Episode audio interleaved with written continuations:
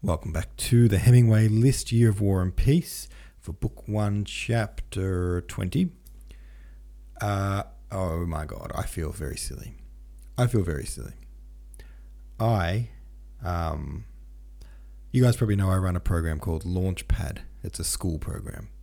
I have an email for Launchpad and I haven't checked it because it's uh, the summer holidays here. So, you know, not expecting any emails to come through Launchpad. Also, I usually get a notification if an email comes through to that website, uh, to that launch, to that uh, email. But two things: I haven't bothered to check because it's school holidays, and also I haven't been getting notifications on that email because in December I got a new phone, and I never bothered to um, like log log in on that account on my new phone, so the notifications aren't there. Anyway, today I thought oh, I should probably check the Launchpad website uh, email. So I opened it up and saw that um, I completely forgot. But when I set up the Patreon for the Hemingway list, I used that email. And I've got a bunch of new patrons, and I never said thanks because I never realized that I had you guys.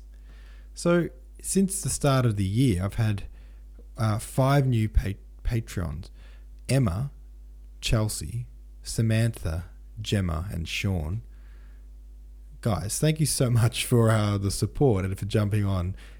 And also, big news. That means that if I am not mistaken, and I go to patreon.com slash the Hemingway list, if I am not mistaken, um,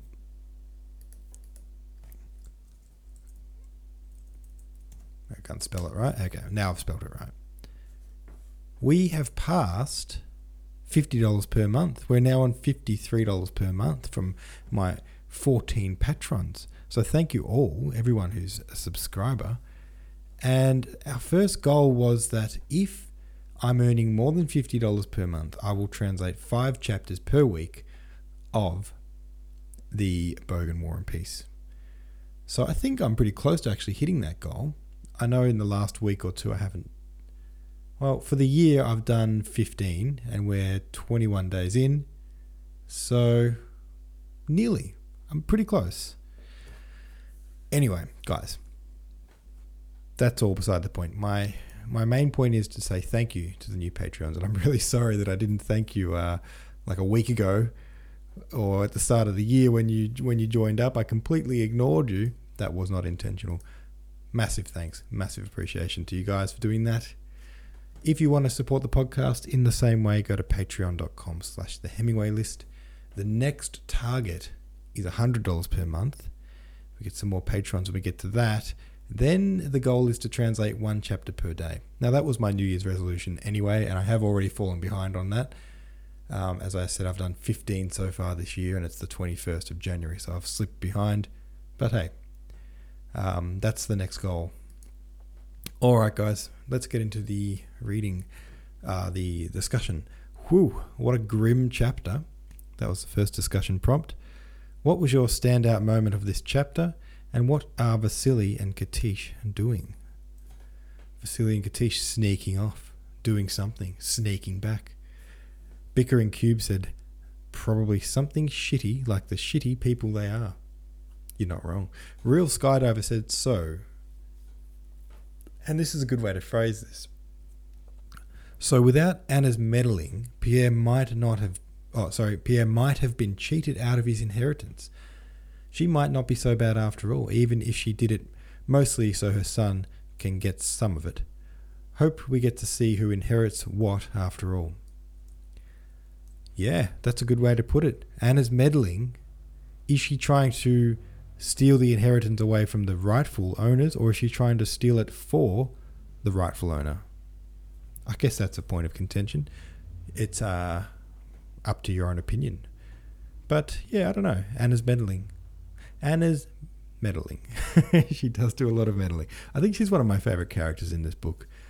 Literature fans said, for me, the one part which stood out the most was the moment when the Count looked down at his helpless arm as they tried to move him, and he smiled. It brings back painful memories of watching some of my loved ones wither away in hospital.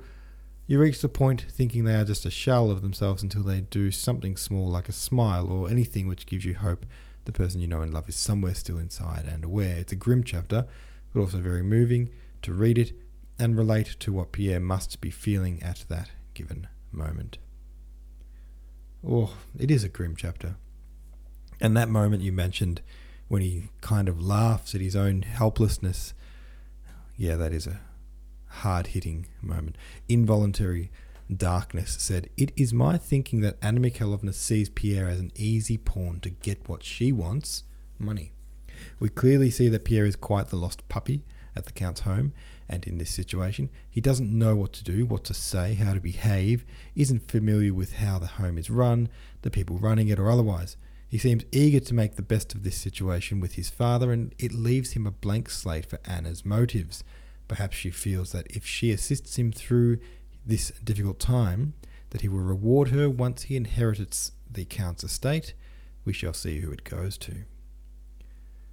Zukov 17 said, Summary Pierre enters the Count's room where they are performing the final rituals. It's a weird scene heightened by when Pierre spies Vasily and Katish whispering in the corner and slipping out the back door.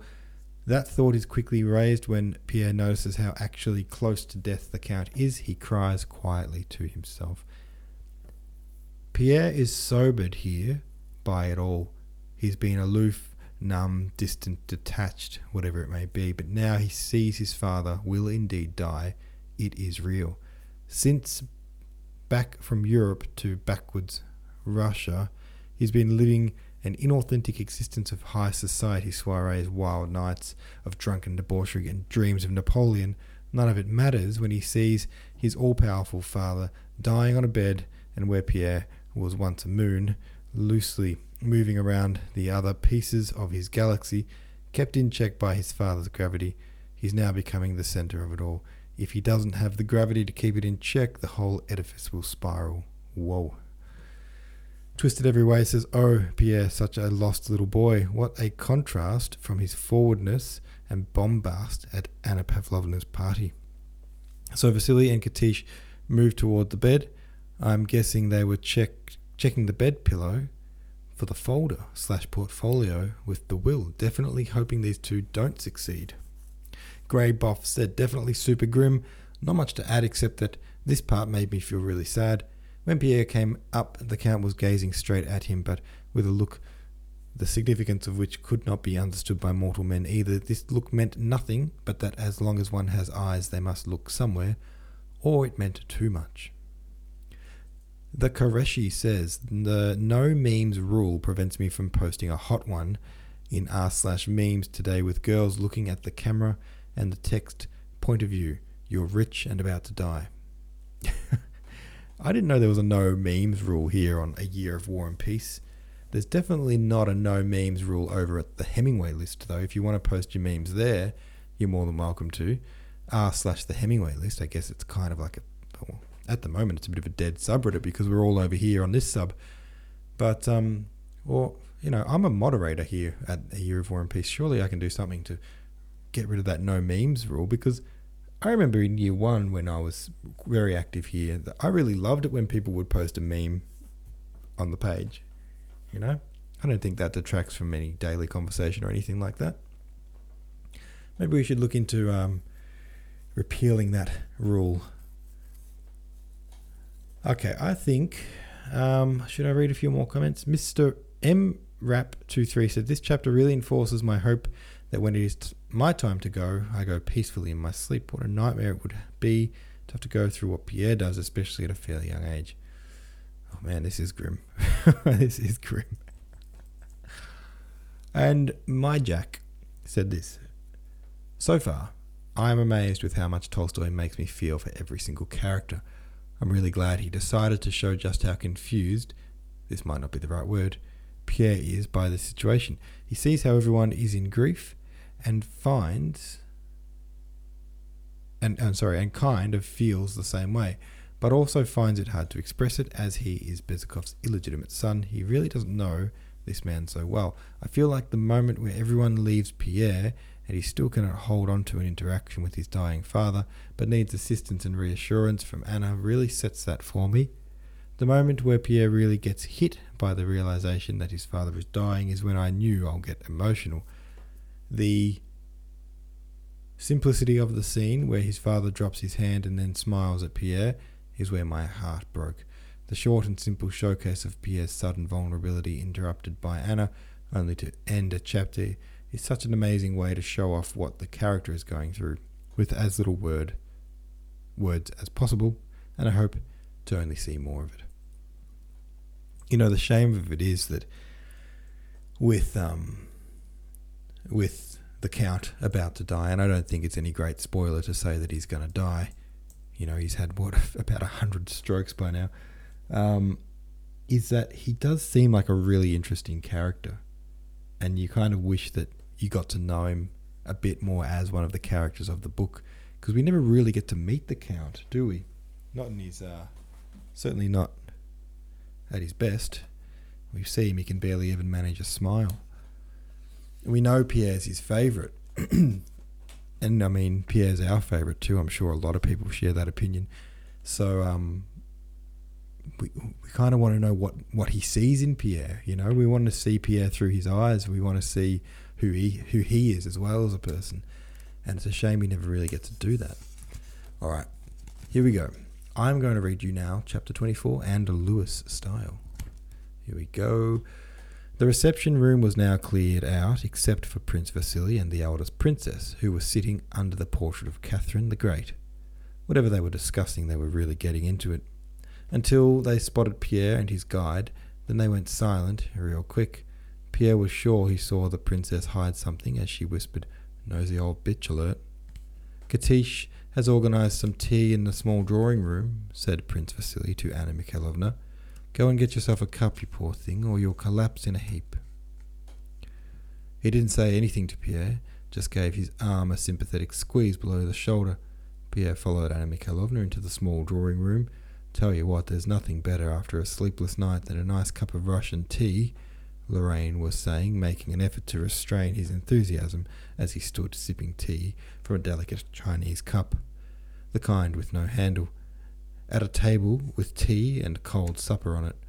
All those who were at Count Bezúkhov's that night had gathered around this table to revive themselves. Pierre remembered this little round drawing room with its mirrors and small tables. Whenever there was a ball thrown at the house, Pierre would hang out in this little round room to avoid having to dance, preferring to watch the ladies pass through in their ball dresses with diamonds and pearls around their bare shoulders, stopping to check themselves out in the mirrors their reflections cast all around the room. Now the room was dimly lit by two candles. There was a messy table of tea things and supper dishes, and a bunch of glum bastards sitting around in the middle of the night, whispering somberly, and with every word and action showing that they hadn't forgotten the terrible thing going on in the bedroom. Pierre didn't eat anything, though he wanted to real bad. He looked to his guide for clues, and saw that she was tiptoeing back to the reception room where Prince Vasily and the eldest princess had been. Pierre figured that this was again an essential occurrence, and soon after he followed her. He found Anna Mikhailovna standing with the princess. They were whispering to each other excitedly. How about you let me be the judge of what is necessary and what isn't? said the younger of the two speakers. Clearly she was all worked up again.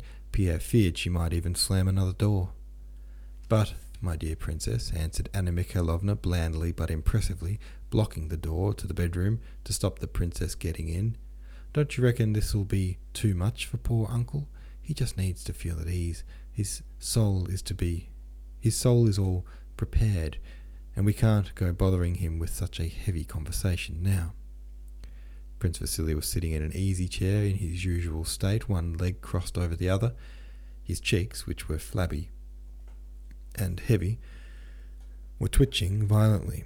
He seemed not to care what the ladies were saying. Come on, Anna Mikhailovna, let Katish do what she wants. You know the Count loves her company. I don't even know what these papers are, said the younger of the two ladies, addressing Prince Vasily and gesturing to the portfolio she held in her hand. All I know is that his real will is in his writing desk, and this one here, it's rubbish, something he's forgotten all about. She tried to get past Anna Mikhailovna again, who used her belly to bounce her back. I know, my dear, sweet princess, said Anna Mikhailovna, grabbing onto the portfolio with vice like fingers. Sweetheart, I really must insist.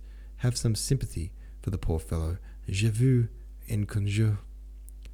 The princess did not reply other than to say, uh, uh. For several seconds, the only sounds audible were those of two women struggling over a portfolio. It was clear that if the princess did speak, it wouldn't be to say something nice about Anna Mikhailovna. The latter, though she gripped the portfolio tenaciously, did not change her syrupy tone of voice as she spoke. Uh, Pierre, come here, love. Pierre, Pierre won't be out of place in a family meeting, right, Prince Vasily? Fucking say something, cousin, shrieked the princess so loud that everyone in the drawing room was startled by it. Why are you just sitting there when this nosy old bitch won't mind her own business? She's making a scene right on the door of this poor dying man, and oh, fuck off, you slag, she hissed viciously, tugging violently at the portfolio. But Anna Mikhailovna shuffled forward a step or two and kept hold of the portfolio. She shifted her grip. Prince Vasily got up. Fuck's sake, he said, losing his patience. This is stupid. Let go, both of you. The princess let go and you too. But Anna Mikhailovna wasn't having a bar of that. Bloody let go. I'll take responsibility for it. I'll go in myself and ask him. Me, satisfied? But Prince, said Anna Mikhailovna, he's just had such a beautiful sacrament. Let him have some peace. Here, Pierre, tell them what you think, said she, turning to the young man, who had moved quite close to the situation. He was gazing dumbstruck at the furious face of the princess who had fully cracked it, and at the twitching cheeks of Prince Vasily. Sure, speak up, Pierre, said Prince Vasily severely. But remember, you are responsible for whatever you say, so don't fuck it up. Fucking scumbag, shouted the princess, and she rushed Anna Mikhailovna and snatched the portfolio from her. Prince Vasily bent his head and spread out his hands. At this moment, that terrible door, which Pierre had been keeping an eye on all along, and which usually opened so quietly, burst open and banged against the wall, and the second of the three sisters came out having some kind of a hissy fit. The fuck are you guys doing? He's dying in there and you leave me alone with him? Her sister dropped the portfolio. Anna Mikhailovna swooped down and nabbed it, and with the object of contention firmly in her possession, she ran into the bedroom.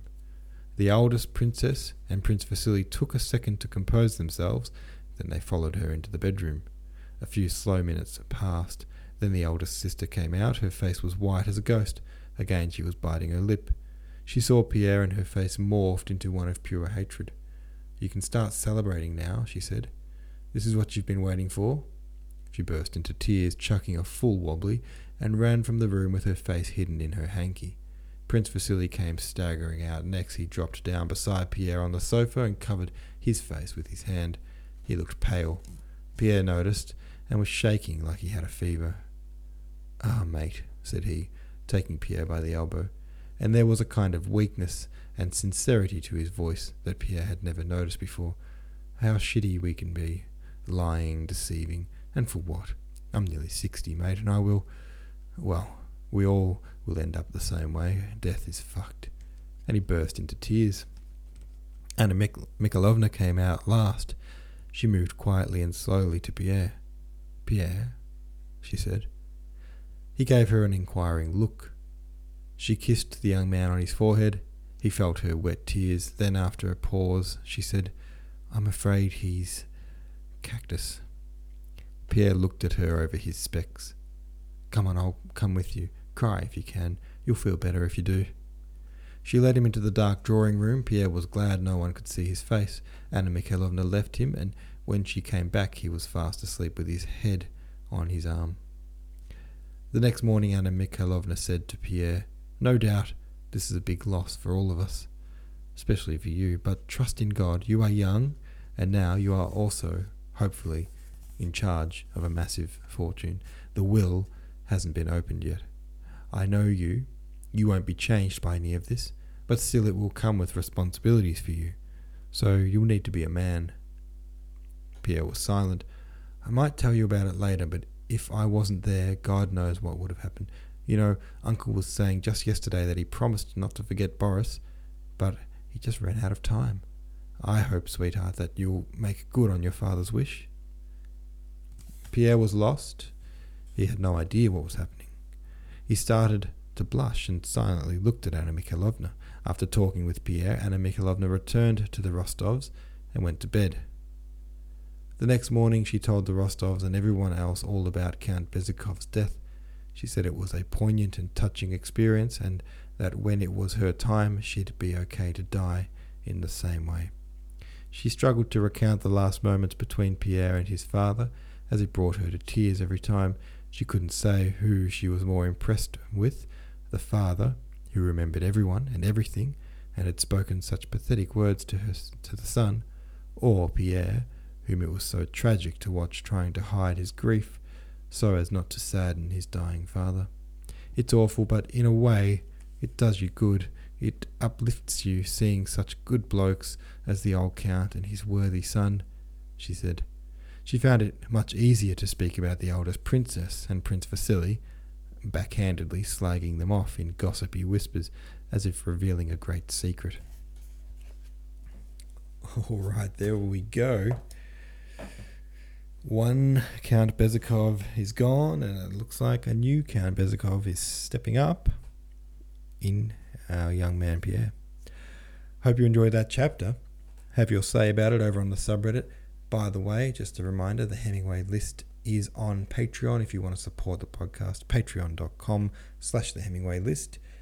Uh, you can donate as much or as little as you wish, um, and uh, that helps keep the podcast going. Big thanks for that. All right, guys. Thanks for listening. See you tomorrow.